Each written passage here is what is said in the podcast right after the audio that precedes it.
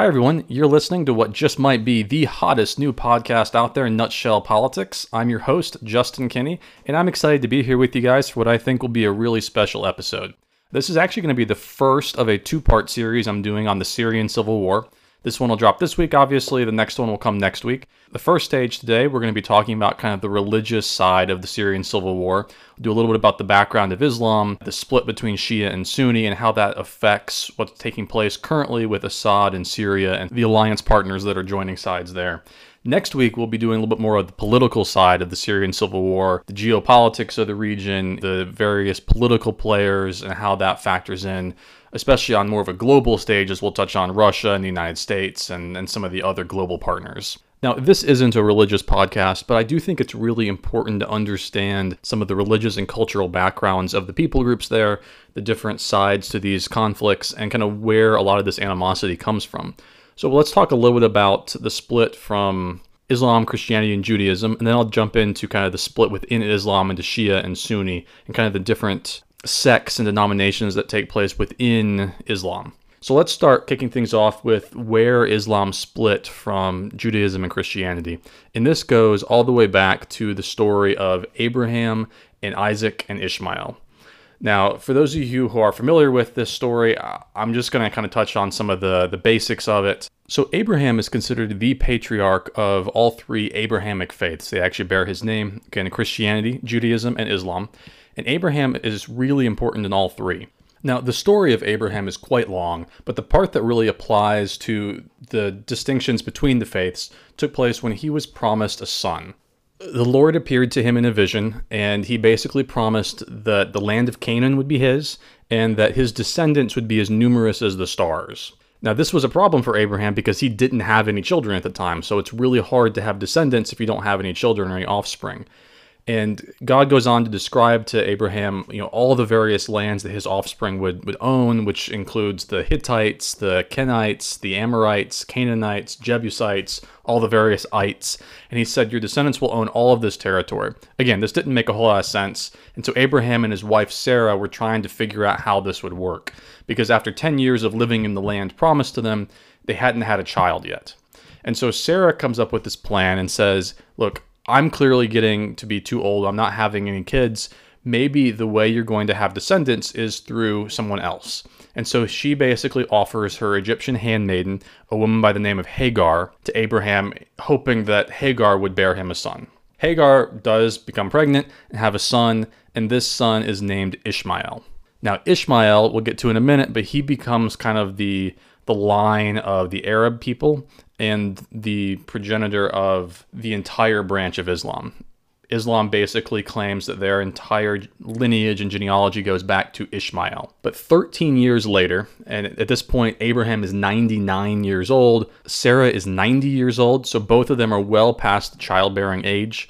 But God comes to them and basically says, Sarah, this 90 year old woman, is going to have a son as well. Sarah hears about this. She laughs to herself, thinking they're both too old for this. But within a year, she actually does become pregnant uh, miraculously and bears a son. And this son becomes Isaac.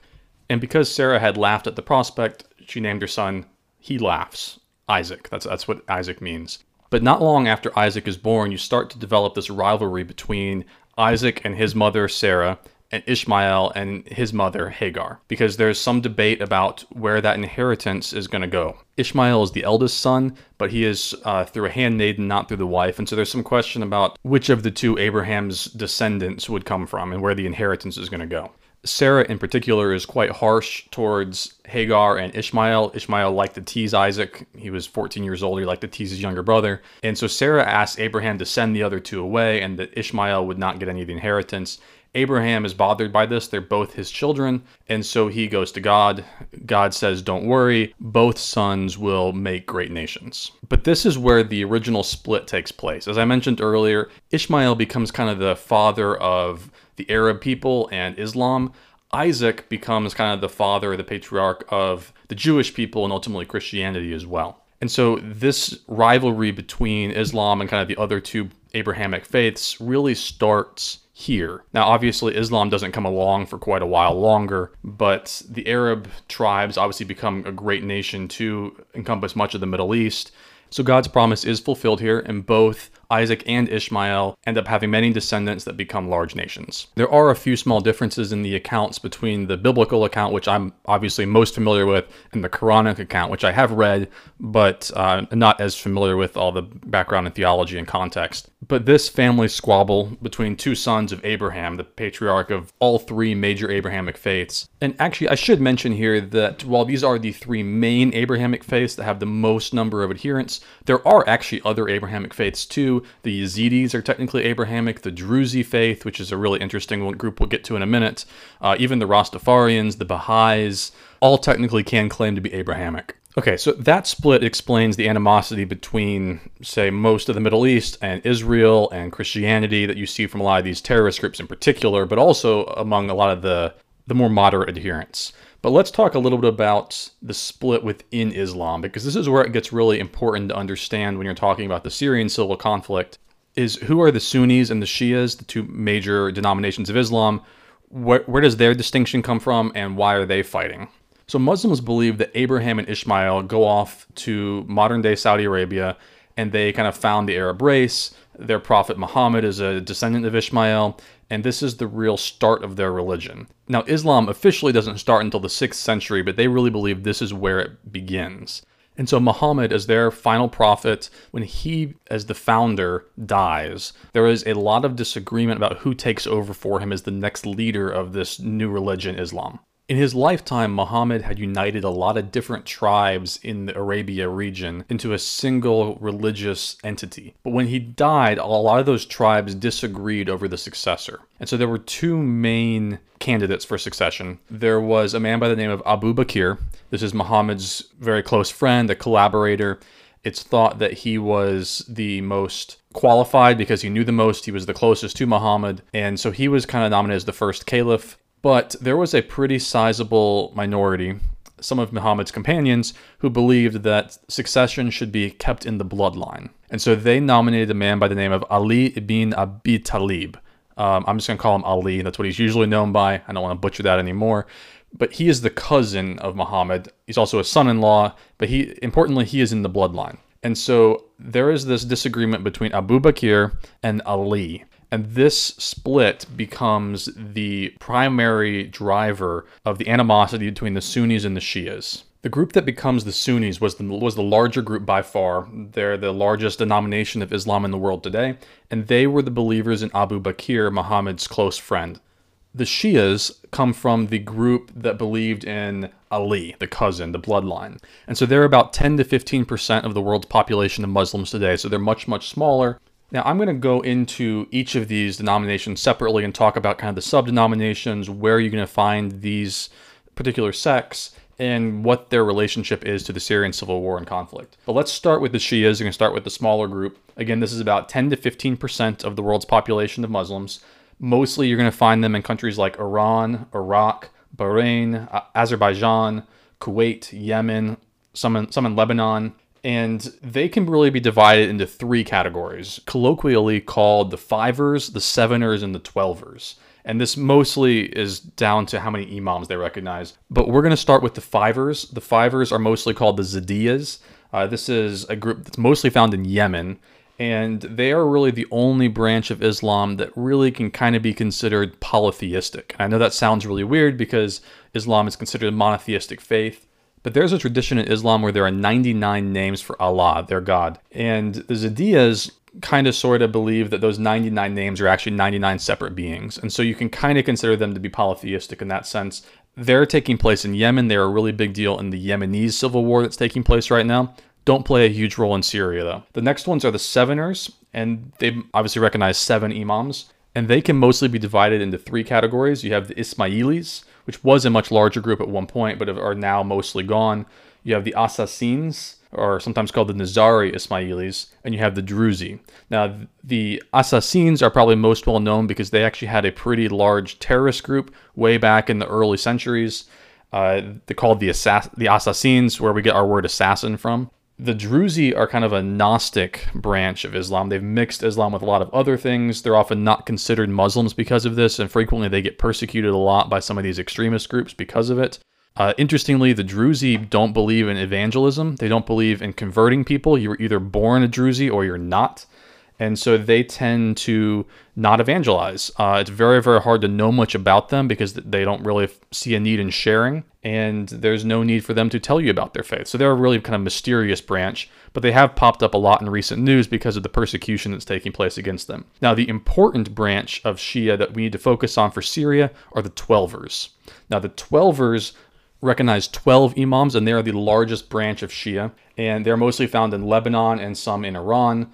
Uh, about 85% of all Shias are considered Twelvers. It's actually the state religion in Iran, so it's the biggest proportion of the population there. And mostly they believe that they're kind of waiting around for the 12th Imam's return. They believe he already came many, many years ago, vanished mysteriously one day, and will return as their Mahdi or their Messiah and usher in the apocalypse in the end times. Now, they're important in Syria because of one particular sect of the Twelvers called the Alawites. This is a an interesting sect, interesting denomination. They reject Sharia law. They're much more accepting of things like drinking alcohol, uh, they've kind of deified Ali to a certain extent. They are still a little bit mysterious, but they play a really big role here because Bashar al Assad, who, if you're not familiar with this, he's the president of Syria, he is a Shia Alawite. And this is important because if you remember when I was listing the countries where you find the most Shias, I did not list Syria. And that's because Syria is actually a Sunni country. The main population is Sunni,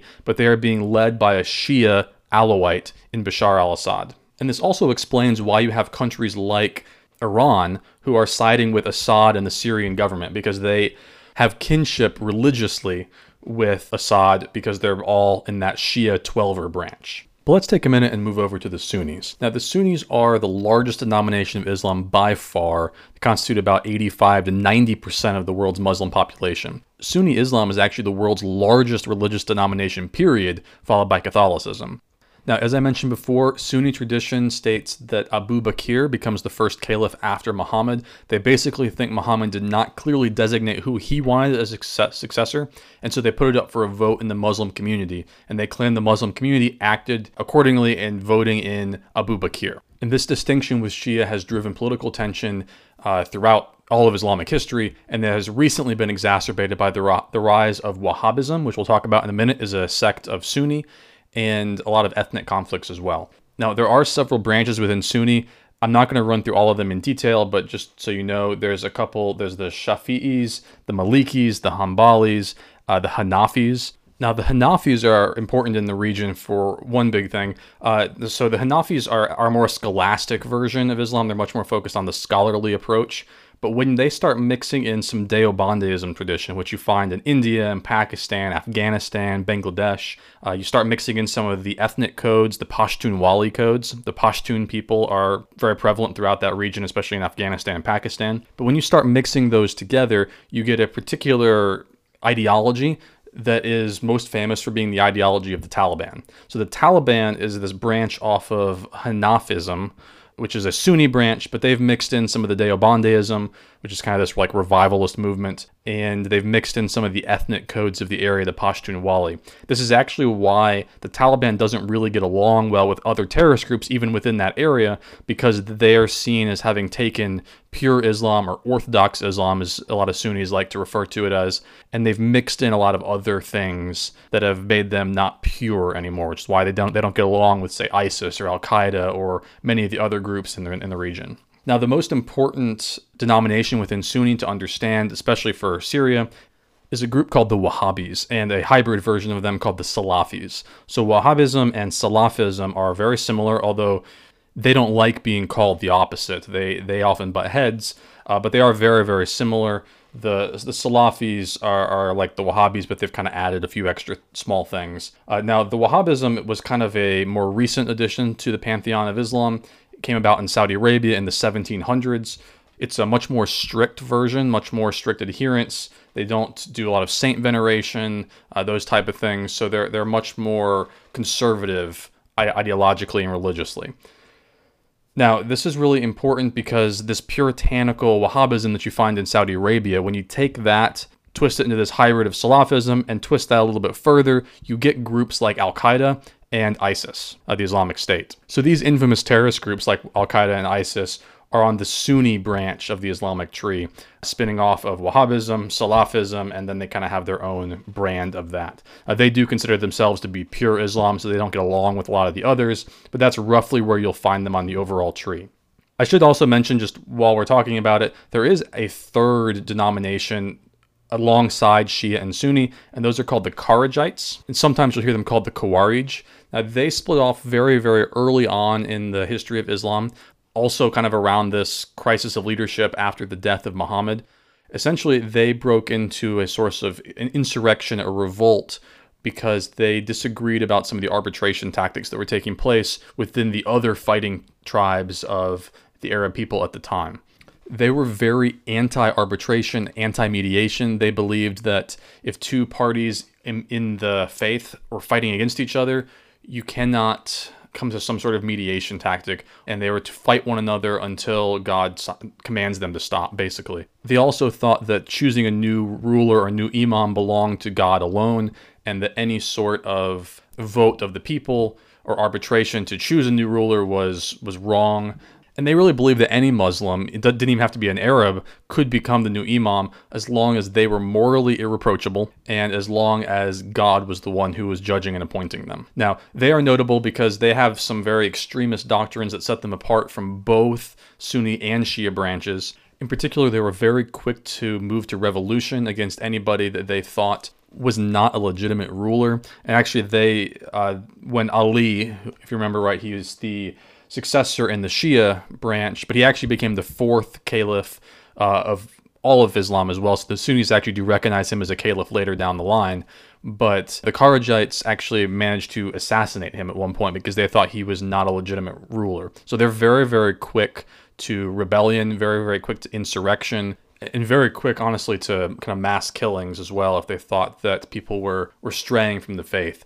Now, because of these extremist beliefs, they have frequently been compared to groups like Al Qaeda and ISIS uh, and other kind of like minded terrorist groups because they do share some radical approaches to how you deal with non-believers and how you deal with with Ill- illegitimate leaders. But most of these terrorist groups, like the Islamic State, very, very strongly reject that comparison with the Kharijites. Now, the Kharijites are not a particularly big group today. There are very, very few of them left, so they don't play a very major role today. Uh, but you do hear this term bandied about a fair amount because some of the enemies of the Islamic State will reference ISIS as being the Khawarij or the Kharijites. And to an extent, the word Kharijite has become kind of synonymous with extremist. And so you have Muslims almost using it as a taunt to mock Al Qaeda, to mock the Islamic State, because it, it kind of associates them with this 7th century, very early on, extremist cult. It seems very derogatory to call them that. I should also mention that there is technically a sect of the Kharijite movement that does still exist today. They're in mostly North Africa, Oman, a little bit in Zanzibar, but we're talking maybe a total of like 500,000 members, and they're a much more moderate subsect of them. The super extremist Kharijites, the ones that were so much more puritanical and fanatical and so quick to kill, have largely died out. Uh, and, and, actually, they didn't even really get along with this subsect that still exists today in you know, certain places in North Africa. So it's hard to even say they're truly of the same branch, but they do kind of come from that same split. So let's get to this question of how exactly does this play out in the Syrian civil war? Because the Syrian civil war obviously started as, as this kind of small protest rebellion that's really spun wildly, massively out of control. You know, we started out with some pro-democracy protests back in March of 2011. Government fired on some demonstrators, which led to more protests, which descended into war. And now we're talking, you know, this entangled web of alliances and death that has lasted now, I think we're going into year eight, and encompassed a large chunk of the Middle Eastern world and started to draw in a lot of outsiders as well. Now, next episode, we'll touch a lot on the political side of why these outsiders are playing a role. But within the Middle East, it's important to understand these two branches of Shia and Sunni and kind of the sub, some of the smaller subsets. Because as I, as I mentioned, Assad is considered a Shia Alawite, and he is a minority leader in a Sunni country. And so when the Sunni population had their kind of uprising, we saw other Sunni countries on that Sunni branch start to ally with them. You had countries like uh, Saudi Arabia, which is in that Wahhabi branch. You have uh, Turkey, Jordan, Qatar, and you have a lot of these other kind of rebel groups that pop up as well too that are also you know from smaller areas but also consider th- themselves in that sunni category on the Assad government side, you have countries like Iran, Iraq. You have groups like Hezbollah, which is a Lebanese terrorist group that is uh, mostly Shia. And they are much more supportive of keeping a Shia leader in power in Syria. Even if they kind of disagree with some of his tactics, they see a lot more benefit in having a, a Shia Alawite leader and some of his you know, kind of pro-government militias in power then potentially allowing him to be deposed and in a Sunni country would see a Sunni leader come to power there. And so this explains a lot of the Middle Eastern alliances that have popped up. And it's even highlighted some of the long-standing rivalries between other countries uh, Saudi Arabia and Iran have this long-standing rivalry, and I'll touch on them a little bit more in the next episode because a lot of that's political. But but they're also on opposite sides of this religious split too, and so you see these kind of long-standing rivalries being reawakened because of the Syrian conflict that has really again started as kind of this democracy authoritarian issue, but it's really become much larger than that, where you're seeing almost like a proxy conflict among what should be kind of political Islam, as well as what true Islam is. I mean, this Sunni Shia divide was mostly kind of contrived at the beginning of this war, which again started much more politically, but because of these alliances, has really spun into becoming a proxy war for the supremacy of what Islam is supposed to be. And it's kind of reawakened a lot of these old rivalries. Now, obviously, the Middle East has been fighting pretty much ever since the beginning with terrorist groups, but not not just them either. A lot of these countries battle each other, and a lot of that comes back to this divide between who the successor of Muhammad should have been. And the Syrian conflict has really reinvigorated and put new life into that argument on, both sides, really, because you have, again, a, a minority Shia leader in a Sunni country. And so the potential there for the entire ideology of that governing body to change could really affect the way the Middle East looks going forward. Not not even just from the outside, but actually with with within the Middle East as to what borders are, what political Islam looks like, what the relationship of the Middle East to the West looks like, and there's a whole host of other potential ramifications of this conflict that have spun out of control uh, just in the last you know seven plus years. Uh, but we're going to get into a lot of that on the next episode. Tune in next week. We'll touch more on the proxy conflicts, the political side of this, where Russia and the United States fit in. And we'll also kind of go into more detail on some of these internal rivalries between Saudi Arabia and Iran, uh, Qatar, this concept of political Islam and what that's really all about. But until that episode drops next week, I hope you guys enjoyed learning a little bit about the Sunni Shia split and kind of the history of Islam and how that applies to what's going on in Syria right now. As always, hit me up on Twitter, Justin R underscore Kinney. Uh, follow me there. Follow me on Facebook at J. Robert Kinney. That's the name I write fiction novels under. I have a book on Amazon. It's called Precipice. Check that out. If you'd like to talk more about this podcast, support it in any way, or advertise on here, please let me know. Contact me. Love to talk to you more about it. But until next time, I'm Justin Kinney. This is Nutshell Politics, and I'm signing off.